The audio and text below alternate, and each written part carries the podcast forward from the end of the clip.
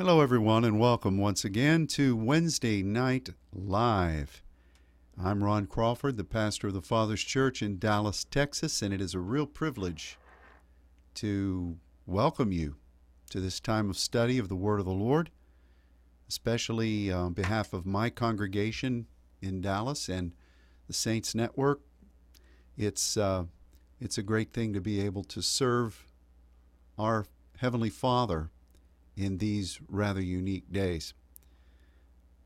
I contemplated a number of different uh, messages for tonight. We certainly have a lot of things going on, um, a lot of prayer agenda, and um, uh, it's funny because I I enunciated a number of those on Sunday morning, and and I said hopefully you can keep track of all those, and I said if you if you uh, need something else to pray about, contact my daughter Kelly, and she'll let you know. And in just a, just a few seconds later, one of our precious congregation members, Nathan McGill, texted Kelly and said, "Hey, what else can we pray about?"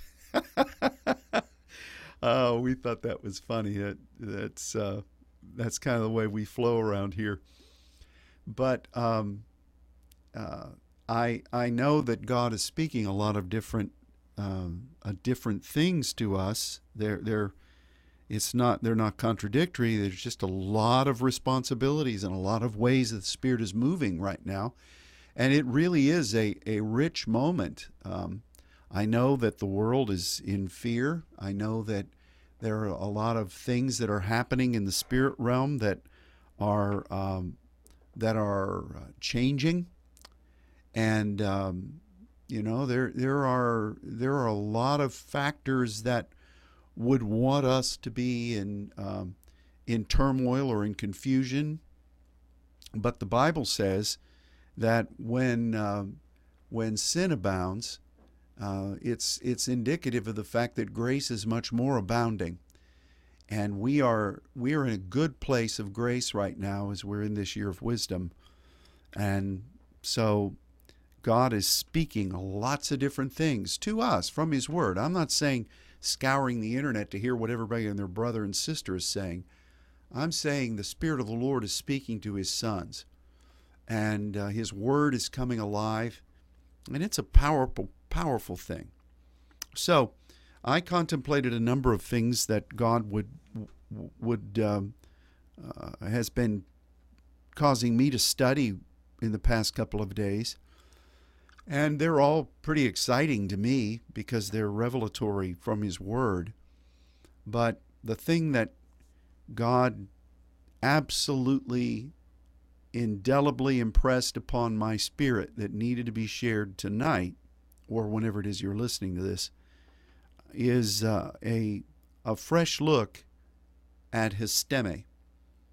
And if you've been part of the Saints Network for any length of time, you've undoubtedly uh, understood the, the teachings about the uh, fundamental understandings of what histemi is in the Scripture. Well, my purpose tonight, or whenever you're hearing this, is is not to go back and recount all those initial things. So I'm just going to touch on a couple of vital things, and then we're going to get into what God's put on my heart to share in this fresh consideration. Histemi is a word that is used throughout the New Testament, and it's used a lot. And basically, it, it entails what is in the spirit realm, what is what are deposits that have been placed there by God, which then affect a fueling of what happens in that place spiritually, atmospheres. And we use that word histemi in a medical in a medical term where we speak about histamines and we speak about something that is prevalent in a certain area or a certain location and how it affects our response as humans.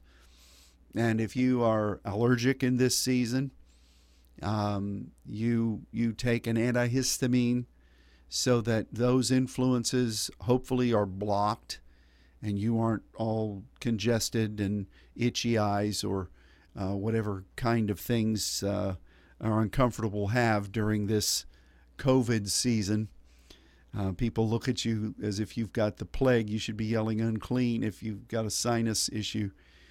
Um, but we understand histemi from a medical understanding, but in the spirit realm and in the Bible, and that's the main thing, it's used all over the place and it's used in very definitive ways. The most important of which is when we recognize what the cross is in Scripture.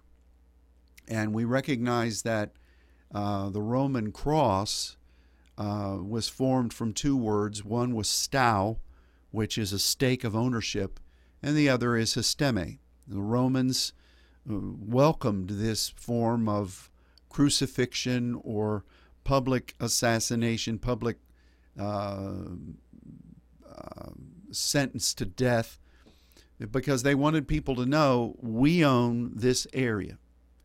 We own everything about this area, and you're either going to enter into the Pax Romana or you're going to be dead. And anybody who considers opposing us, all you have to do is look at this stake of ownership here where these other malefactors are, are hanging on, and you either get in line or that's going to happen to you. But they use the term um, histemi and a stake of ownership to describe that cross that we all cherish as Christians. And I, without going into the teaching again, this is not what the teaching is about. This is fundamental stuff that all of the Saints Network understand. Um, God could have chosen to send his son as a sacrifice at any time, at any epoch of time. But he chose Jesus to be born at the end of that intertestamental period during the time when the Romans were in control. He chose the form of execution upon the cross to say, from this point on, my son is paying the price for all of the holdings of the histemis of this world, including what exists in us. And if you will embrace that and carry that cross, you will be uh, pleasing the Father because if you don't come before the Father and take up your cross and follow the Lord, you're not going to be pleasing to the Father. That's what the Scripture says. We don't carry our cross just as a uh, as a deterrent to vampires. We don't carry our cross just so we can prove to people how holy we are or that it's a it's a sign of our identity, kind of like a moniker on the front of a building so you know what's there. We carry the cross to establish that dominion wherever God sends us, and we state to the spirit realm and to the natural realm everything that is in this area is bought and paid for by the Son of God who died upon this stake of ownership.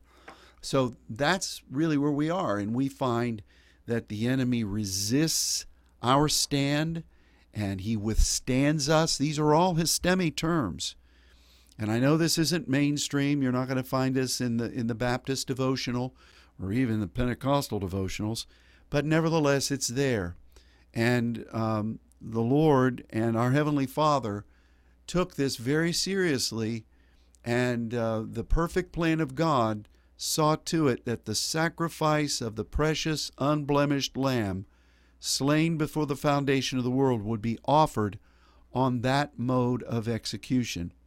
So when we talk about histemi, we're talking uh, about it from the standpoint as born again believers who recognize the power of that precious sacrifice and who don't just look to the cross as an icon from which we are forgiven of our sins and that is the beginning point. Uh, don't don't anyone think that i'm diminishing that.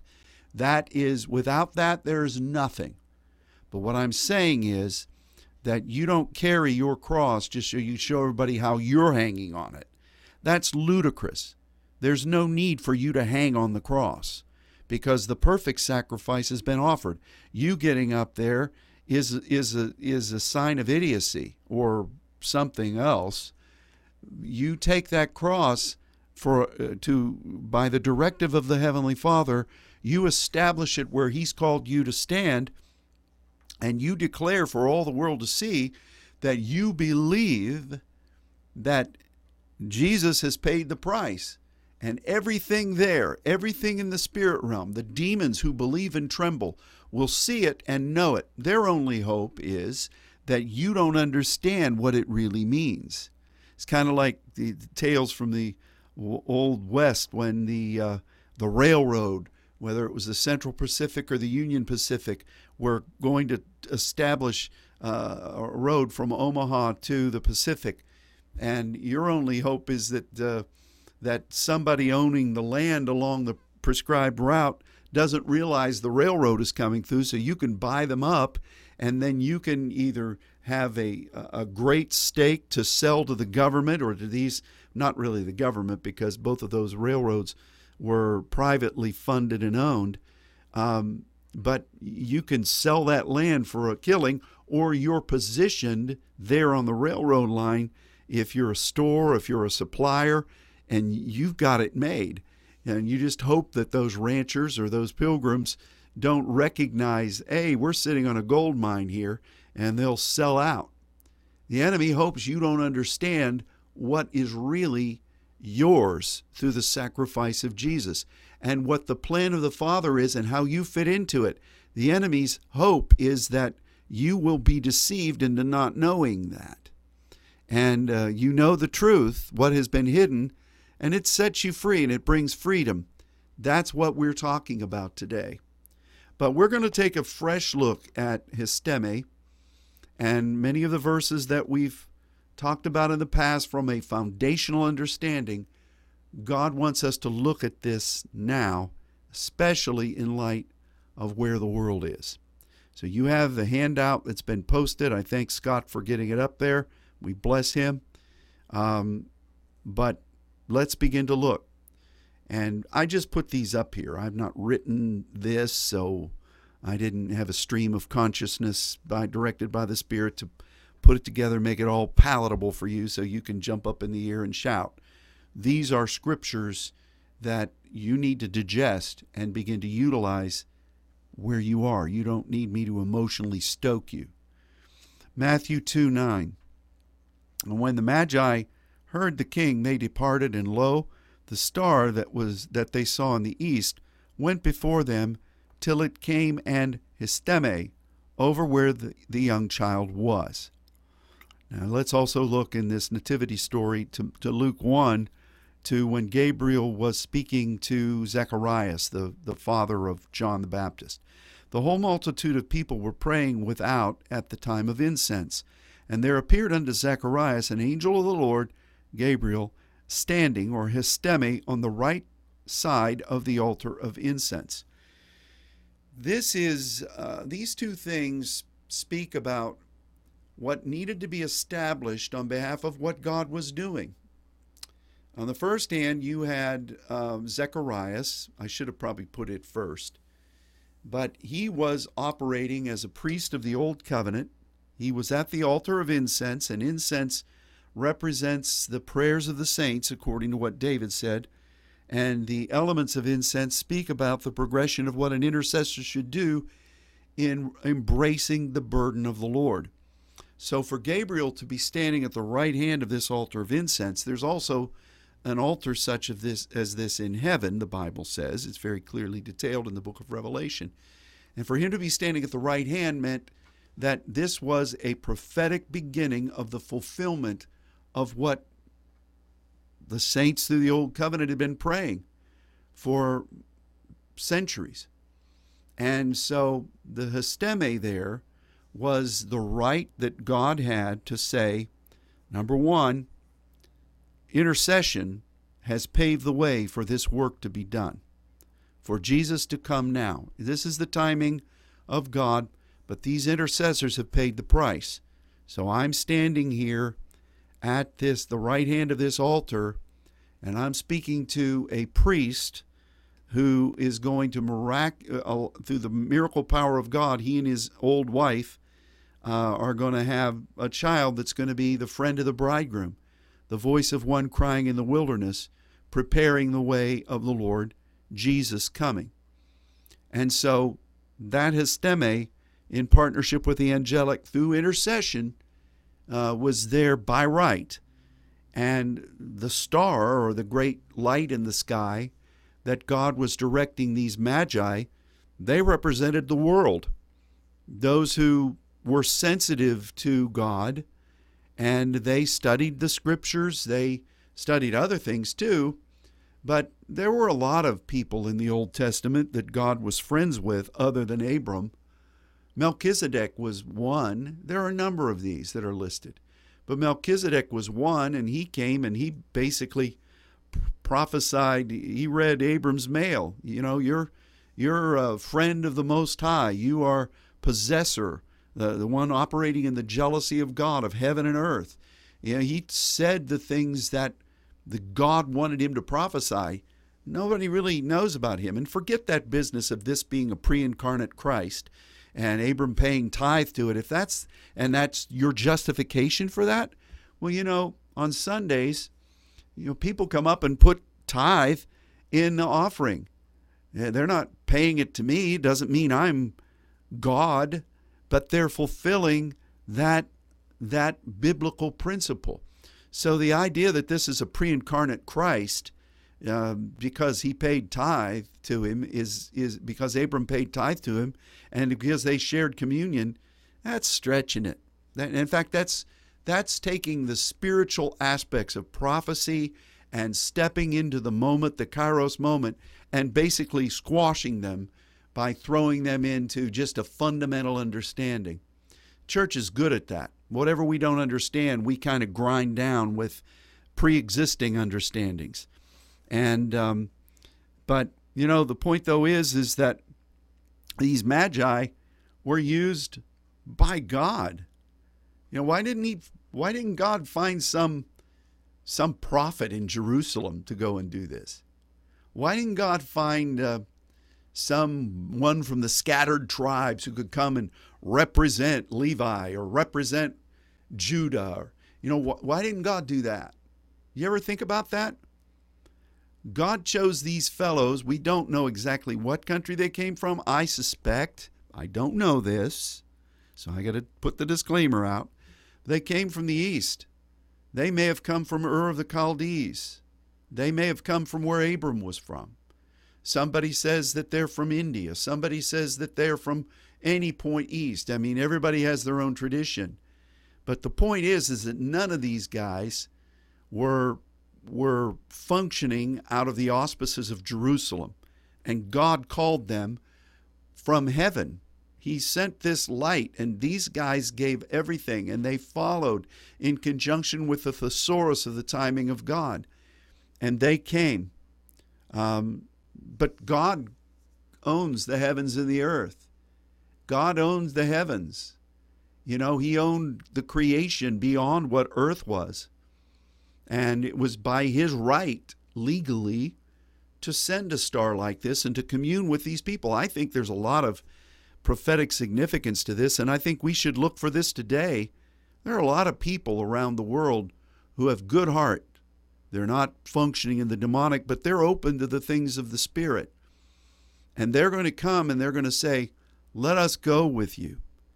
God has spoke to us. God has God has directed us. You know, I was speaking to one of my dear friends who's a dentist here in town, and he uh, he told me about the way in Iraq, that godless society over there, that there are a lot of Christians who are becoming coming into the faith. A lot of people who are, who are Christians now came into the faith because Jesus came to them in a vision and and taught them the way of salvation and they they accepted just much like Jesus did with with Saul who became Paul.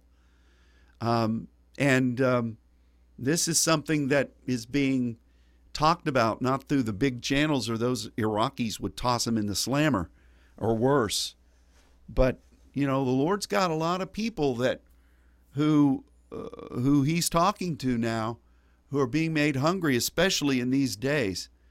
And God's going to give signs in the heavens, and we better understand from Scripture how to explain these things from Scripture to these people when the hungry ones come to us. But these were histemi things. So you had the histemi of the Old Testament intercession, which is why Gabriel was standing by the right hand of God, speak by the right hand of well, he is the right hand of God, but by the right hand of the of the altar of incense, and speaking to an Old Testament Levite, um, and then you have the signs that were independent of that, that were attracting those that were hungry for God, students of the things that were prophesied, and those two histemis set the stage for the coming of Jesus. I think that's wonderful. So you have the world, and you have the Old Testament priests and intercessors welcoming the one who would give his life on the stake of ownership of all histemis. That's an incredible thing. And I, I'm, I'm, my spirit is exuberant in receiving that because um, I think we are operating now as intercessors in the heavenly Jerusalem. Hebrews tells us that before you dismay it. We are not come to an earthly Zion, but we are going to the, the city in the heavens, and all those things, those are active now. Not in the sweet by and by necessarily, even though it'll still be there, but now. And so we're functioning there, and we're functioning on behalf of the, world and those that Jesus gave his life for who were hungry for him. Now let's look at a next scripture, the right of positioning. And this is the the enemy's temptation of Jesus in the wilderness. And the Spirit of God drove Jesus to this. And and I think I think it's interesting that the Spirit drove him, balo. This is just an etymological study. Don't ask me my footnotes. You just study it yourself. You'll figure it out. Um, Jesus was balo. He was thrown into the wilderness by the Spirit, driven, balo. And the enemy is diabalo, which is one who throws about lots of different accusations and confusions and his own beliefs. But balo is there. It's it's the same it's the same thing. We balo is used through the Latin phrases in symbols, symbolo. You have two things being thrown together uh, as a ball, thrown together to make a noise. These these words are, are everywhere in our language, but the enemy throws things about. He throws hoping to confuse you, helping to intimidate you. And to this one, Jesus by the Spirit was thrown into the wilderness. I think that's that's just a great thing. You know, think about it for yourself, but I think it's great. So there are three factors in this temptation. The first is commune with God. The second, which we're going to look at in Matthew 4, is the histemi from the temple. And the third is proskuneo and the glory of God in the nations and the kingdoms of this earth. So let's look at this.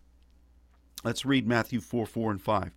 He answered and said, It is written, Man shall not live by bread alone, but by every word that proceeds out of the mouth of God.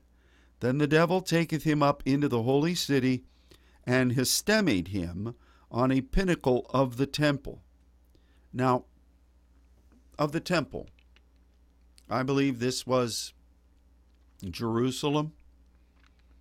How could the enemy have an histemi in the temple? Well, study a little bit about what happened there. I mean, you had many different kings. Uh, Solomon began it, sadly, who, who erected idols there in the temple, idols to demons on the temple grounds, idols to demons. Of Ahaz and others, the valley of Hinnom to the south of Jerusalem, where children were sacrificed to the demonic Moloch or Baal. Two different entities. and, um, you know, pretty much the efficacy of the temple was lost as what God intended it to be.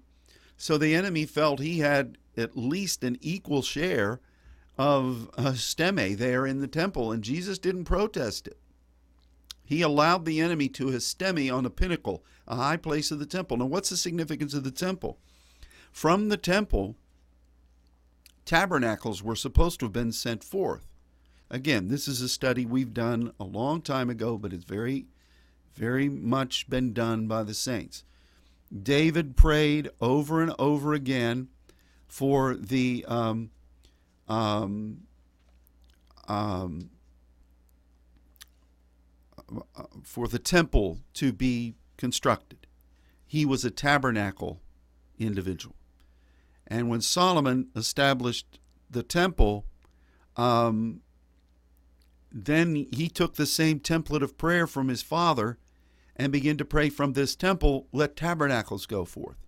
And the tabernacles were supposed to be um, establishing the kingdom of God in the places that God was going to direct the people to go. And um, I know that um, I know that the enemy recognized this. So if you've got an histemi, think about this. God is sending his sons to go forth um, on behalf of the temple in heaven, but by the directive of the throne of God, bearing the cross. And um, you have you have the uh, uh, the power of that uh, being manifested to you and hopefully through you now. But histemi is in that. And then when you go forth on that behalf with the cross from the directive of the temple, then you can proskuneo on behalf of the the histemi holdings, the glory of God deposited from the foundation of the earth, um, and you are you are calling upon the Lord to um, to let His glory be known. It's the fulfillment of what your calling is. So that is an, that's an incredible thing. But the enemy functioned in the presence of Jesus with an histemi authority on behalf of that temple. And um, for us today, we're functioning on behalf of the temple in heaven, and we are we are being sent forth by our Father. But through that power, then we uh, and authority, we lay on our face before God and welcome Him and His kingdom to come and His will be done uh, on earth as it is in heaven. So when you pray, know that the enemy is watching to see whether you really believe in the power of the cross and the histemi, because he recognizes that you believing for the kingdom of come in your terrio, wherever God's planted you, you believing that and applying the cross is and proskuneoing is what's going to welcome the glory of God. So Praise God. This is an incredible thing. Let's look at authority and function in positioning. Matthew 12, 24.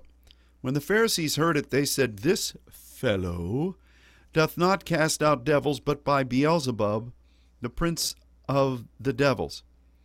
And uh, Jesus knew their thoughts and said unto them, Every kingdom divided against itself is brought to desolation, and every city or house divided against itself, histemi, a double issuance of histemi.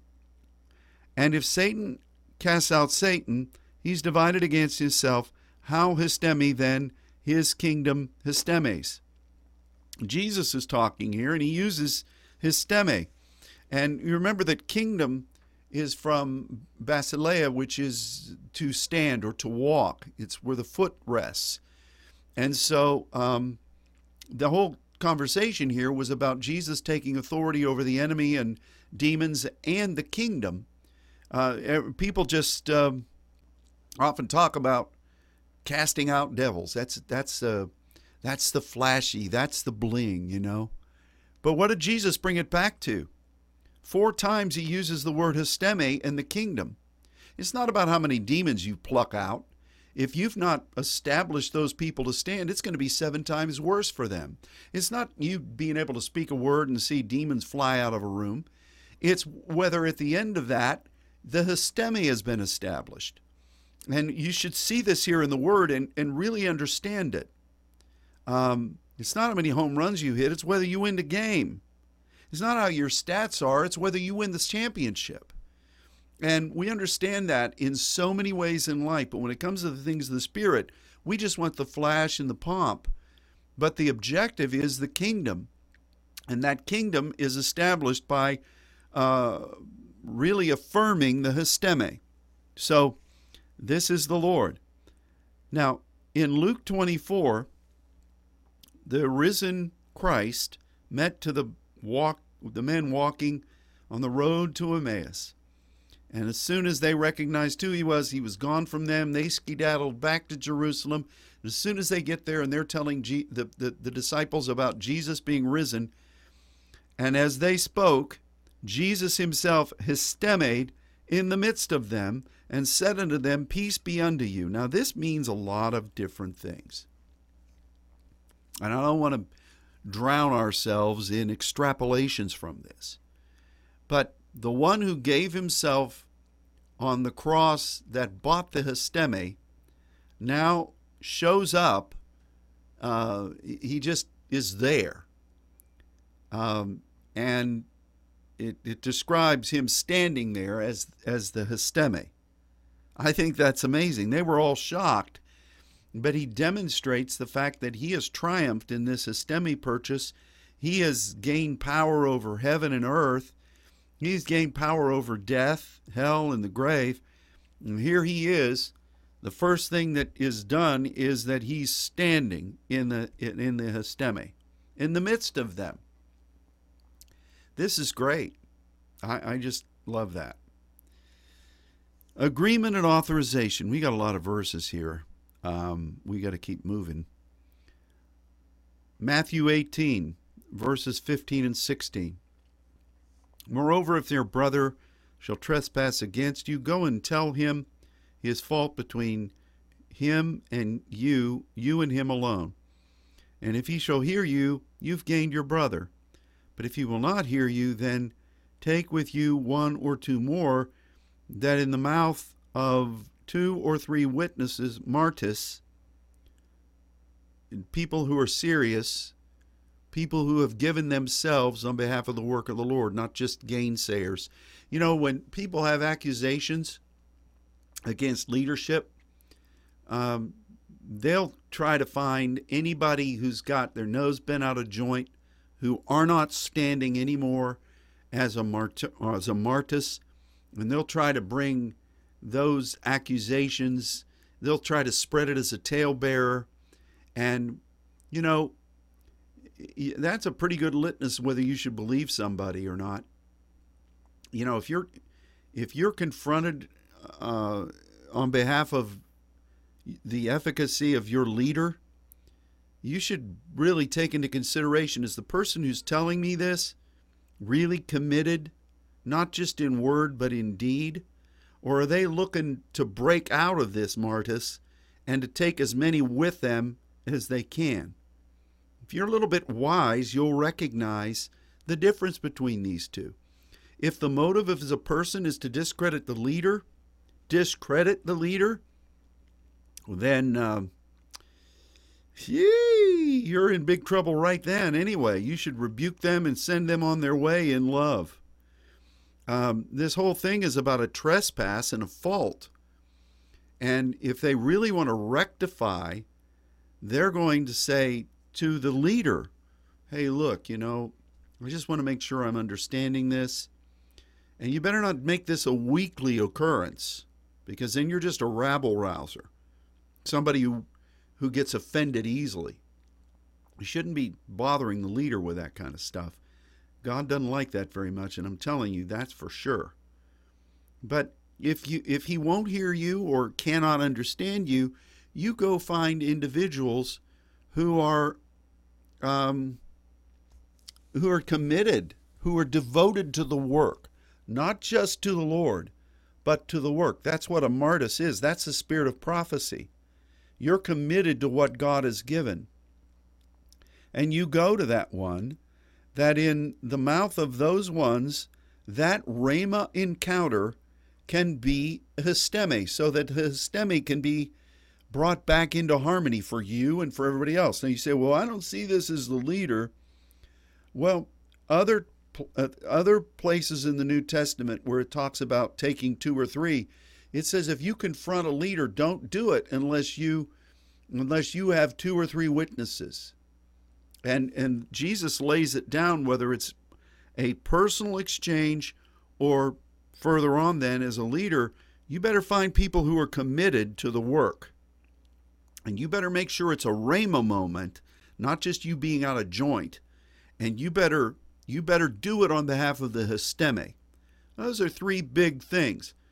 And I think back over the history of the past 20 plus years here, or on behalf of a number of you, I would dare say that if you had strife or challenges that came against your work for the Lord as a leader, uh, I would say that those challenges came because it wasn't a Rhema moment, because the people were not committed to what God was doing. They were just trying to discredit you so that they could look good about not doing the work. Or maybe they wanted to be the one in charge, so they were just trying to assassinate you and your character so that they could feel good about themselves and gather a following. That's just what Satan did. And so, um, this Rhema word for the histemi to be done and and put into right harmony, hopefully, you know, you you bypass that stage and just, you know, here's the deal. If you have a, a trespass in your in your mind, you're offended about something, instead of running to the person you think did you wrong, maybe you ought to take care of it in yourself first. You know? And then if you say, okay, I've taken care of myself first, but this is still hindering uh, my work, the work, not just irritating me, but the work. So I'm going to go to my brother and try to make this right. Sometimes people say, oh, I don't want to go to them because, you know, uh, I love them and I don't want to cause a scene, so I'm just going to separate myself. I'm just going to move off. That's bogus too. That's kind of like saying, you know, it's like the kid who's playing on a team and he doesn't like where the coach has positioned him or how many at bats he's getting. So I just don't want to cause trouble in the team. I guess I'll just take my ball and bat and go home. Well, you've just robbed the team of a player the best thing you could do is to show up, work hard, and the Bible says a man's gifts will make place for him. And just make sure it's God, God's gift and God Himself that's making a place, and not you because you've got pride and you just don't like the position you're in. Now, again, that's satanic. That's that's the recipe for Lucifer falling. So you got to be careful. And maybe in the days to come, when some of these magi come from the east and they begin to come to the Lord. What is that to thee? You just keep serving God. Are you serving God, or are you serving for the um, for the the acclaim that you and your power base have come to cherish? God help us. God help me. I mean, I, I have to process this for myself. You know, I hear that Rick Pino song and I really like it, Pioneer. You know, I hear a lot of songs up there, but a lot of them are, are really nice, but they don't really speak to what the saints are doing. Oh yeah, they speak to general things in the in the general church and they're great. It's biscuits and gravy. We love that. But we want strong meat. They're nice desserts, but we want strong meat. Oh, I like the desserts. I like the bread and gravy. But we want strong meat. And I hear him sing about pioneer and um, I know we've pioneered a lot of ways. And I see people coming along now and they're doing it bigger, brighter, faster. They're even talking to some degree about the saints and prophetic worship and, and all kinds of other things that when when we all started doing it before the Lord was you're odd, you're weird. And we received it from those who were patterning particularly Morning Star. We're grateful for them. We bless them. Prophetic ministry, we received training from CI. We're grateful for that. But we've got to be willing to just keep serving the Lord when we see other, you know, if you're a remnant and you are the few and you're the oligos, you need to own that. And recognize by that very definition, it's not going to mushroom into a corporation. So I, I deal with these things too, but if I'm dealing with them, I, I, I expect the people in my church, and I would hope that our brothers and sisters throughout the network are are not prideful and who will the only thing you judge is whether people are really following the word and whether they're staying on course for what we're assigned to do. And that's the only thing that the histemi is going to require, and that's what Jesus is really talking about here. If you go to somebody and you think, you know what, that used to be my position, I don't like it at all that you're up here doing it, you should rejoice that somebody else is doing it so that you could move on to the next thing. You're supposed to be line upon lining. How can we be prophetic if we hold on to things tooth and nail so that nobody else gets to do it? You do that long enough, your your hand's going to get tight and your knuckles are going to get white and you're not going to go anywhere else. How are you going to climb the hand the mountain with your hands wide open? Thank you, Will Reagan. If you're holding on to your your last assignment of notoriety. Well, I've gotten off to preaching here lately, haven't I? Whew. Let's look at what Zacchaeus says. He was a wee little man, and a wee little man was he. Climbed up in the sycamore tree, his master for to see. Did you sing that when you were a little kid? Maybe we'll have the little saints sing that sometime soon. Luke 19:8. Zacchaeus histemi and said unto the Lord, Behold, Lord, the half of my goods I give to the poor, and if I have taken anything from any man by false accusation, I restore him fourfold. What does this mean? This wasn't braggadocio. This was a response to what Jesus had been teaching him. So he stood in his histemi and he declared from that power base, I am going to make things right because I want to be right with you. Amazing. That's that's great. Now let's let's move it along. Let's move it along. We're we're going to get into end time warfare here, which should wake some of you up. Matthew 20 verses 1 through 6. The kingdom of heaven is like unto a man that is an householder, which went out early in the morning to hire laborers from his vineyard. There was a guy back when I was an associate pastor here. The former pastor used to call people up to pray uh, at the you know before uh, in the middle of the Sunday morning service. And there was one guy who was kind of like an itinerant evangelist, and he'd show up every now and again, and the pastor would call him up to pray. And the way he'd begin his prayer, he'd say, Early in the morning, you spoke to me. He'd say that. So, my youth group, I don't know where they got such a pattern as this.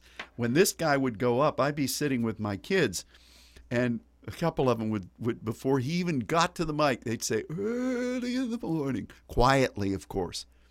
And that guy would get up and say it, and all my kids would snicker. I thought that was funny. Anyway, early in the morning, he goes out to hire laborers into his vineyard. And when he had agreed with the laborers for a penny a day, he sent them into the vineyard.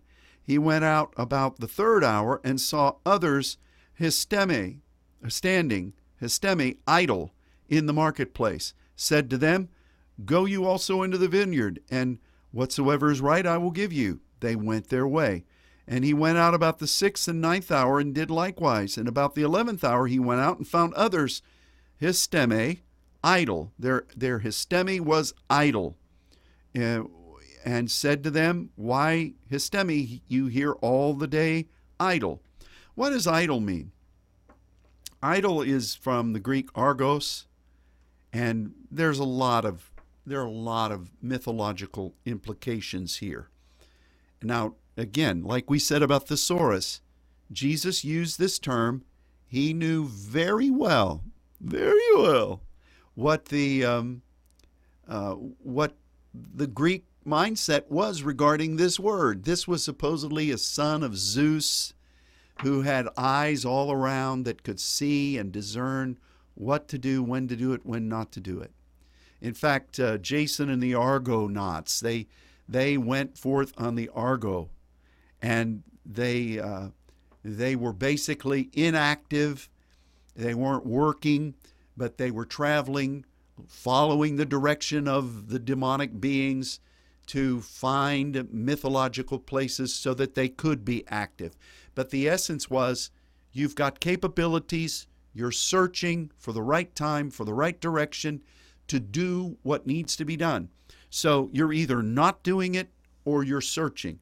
So Jesus uses this term in conjunction with people that need to be working in the vineyard and those who are um, uh, who are right then not functioning in the histemi to which they're called. Do you see this?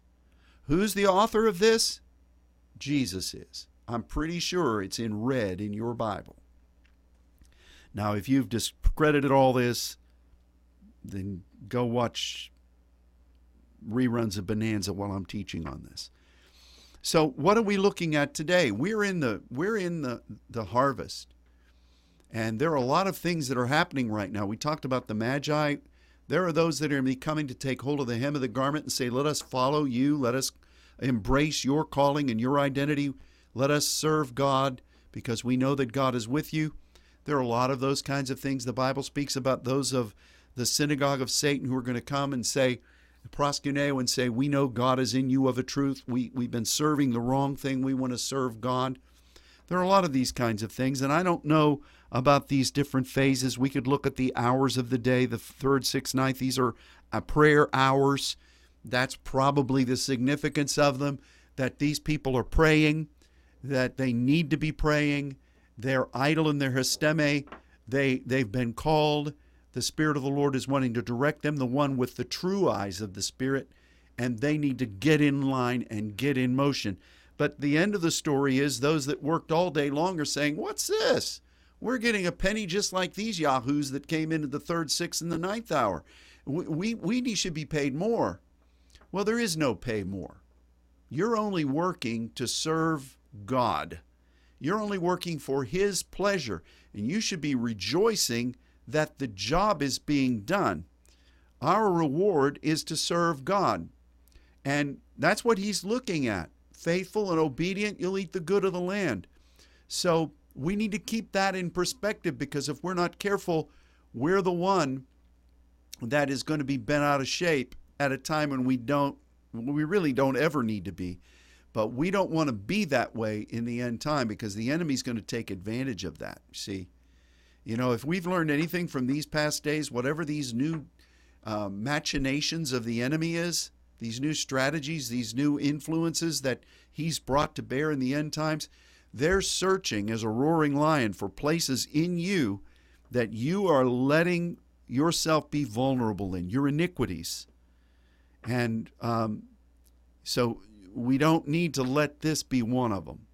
We don't need to let any of them be part of it, but we don't need to let this one be one. So um, that's just interesting. You can study this fur- further. That is a that's a filet mignon right there, that passage. And um, I, I love that. Uh, Acts 1, verse 23.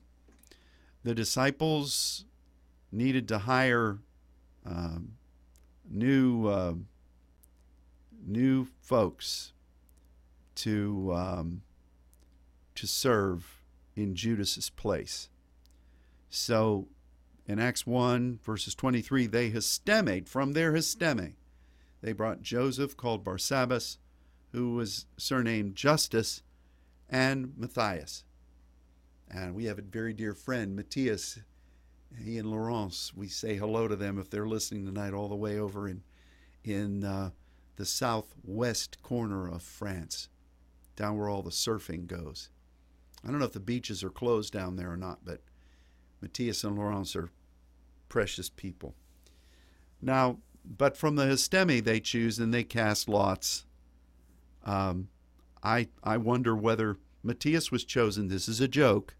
Don't think I'm saying this seriously, because this other guy had too many names.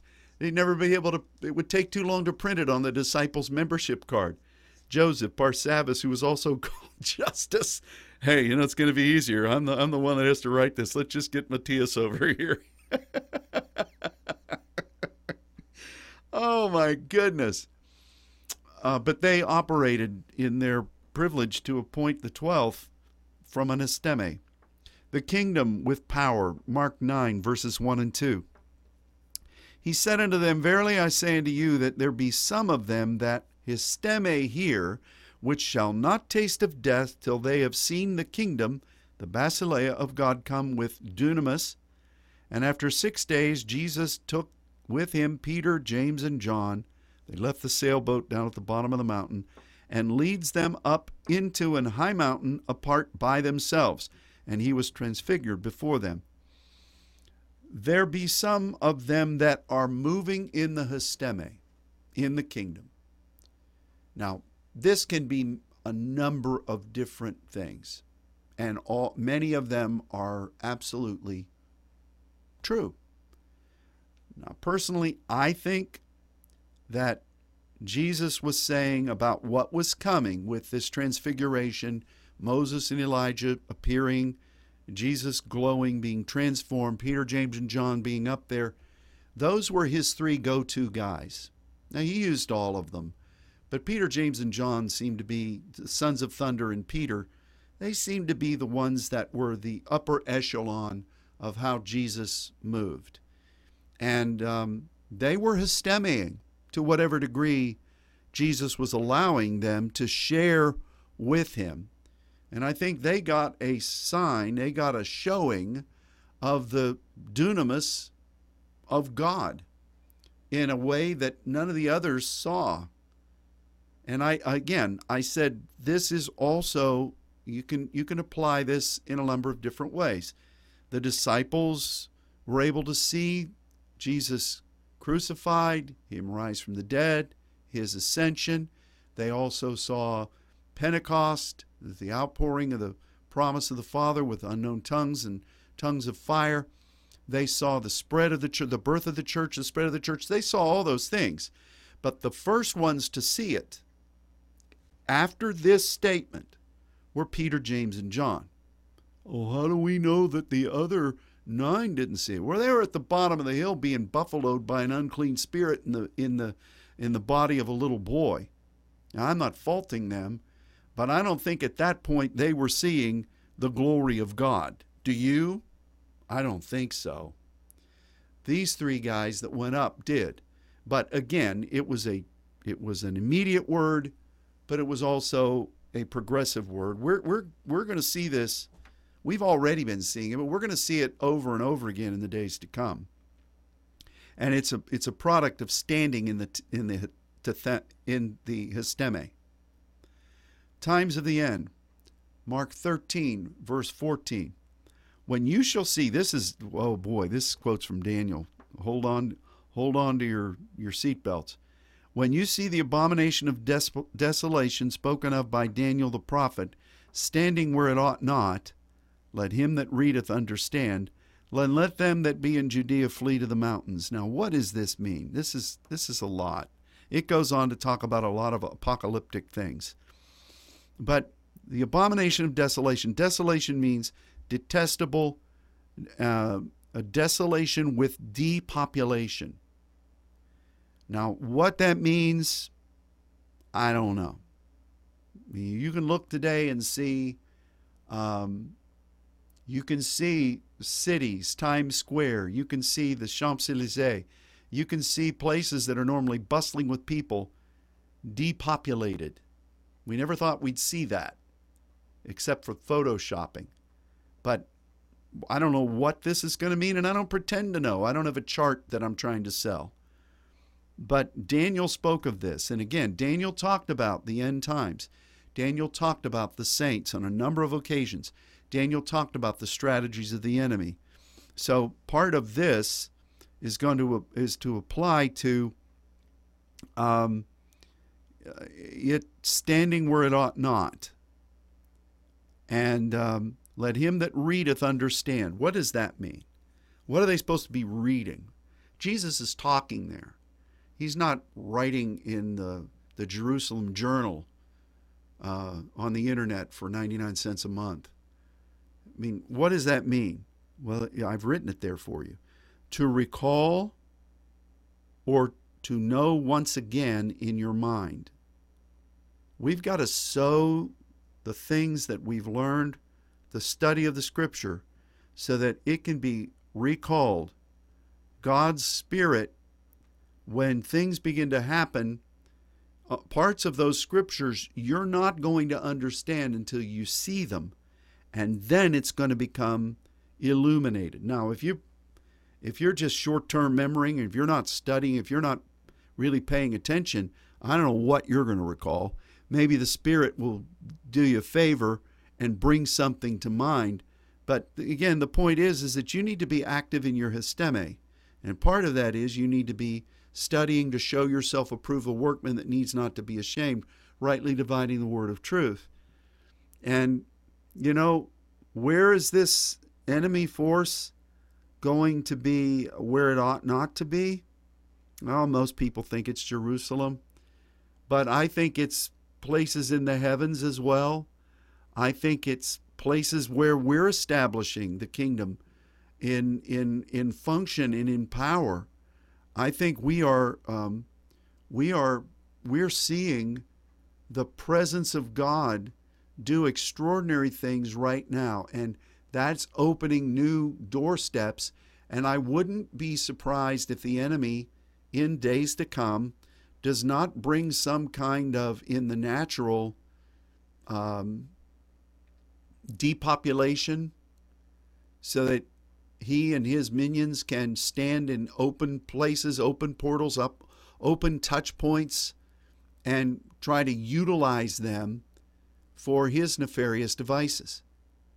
I mean, you can look at this in a number of ways, but when you see the abomination of desolation spoken by the prophet standing, I didn't bolden it, but functioning in the histeme where it does not have the right to do it or or where it did not where it did not gain you know the enemy remember what we looked at a little earlier took Jesus to a pinnacle of the temple and he probably thought the enemy did that he had a right to, to be there because of all those kings the anointed kings who had offered sacrifice and devoted themselves to those demons he probably thought he had a right but when in the days to come you see um, a a depopulation or a scattering, and the enemy try to move into holy places where they've not paid the price for histeme function. Um, God's going to let you know what to do. He's, he's going to let you be remembering those things that He's shown you in His Word, and, and that's for the purpose of you praying. And that's for the purpose of you taking authority. Just tuck that one away. But, you know, I've heard this taught nine ways from Sunday with all kinds of prophetic teaching and um, scripts and maps and identifyings of who the Antichrist is. And I'm telling you that a lot of the ways that people have interpreted this have nothing to do with what the scripture actually says. I'm not discounting all of it, but whatever fits their paradigm, they squeeze it in nicely. And people think, oh, this is the scripture. Why aren't you preaching it? Are you worthy? Luke 21, verse 36.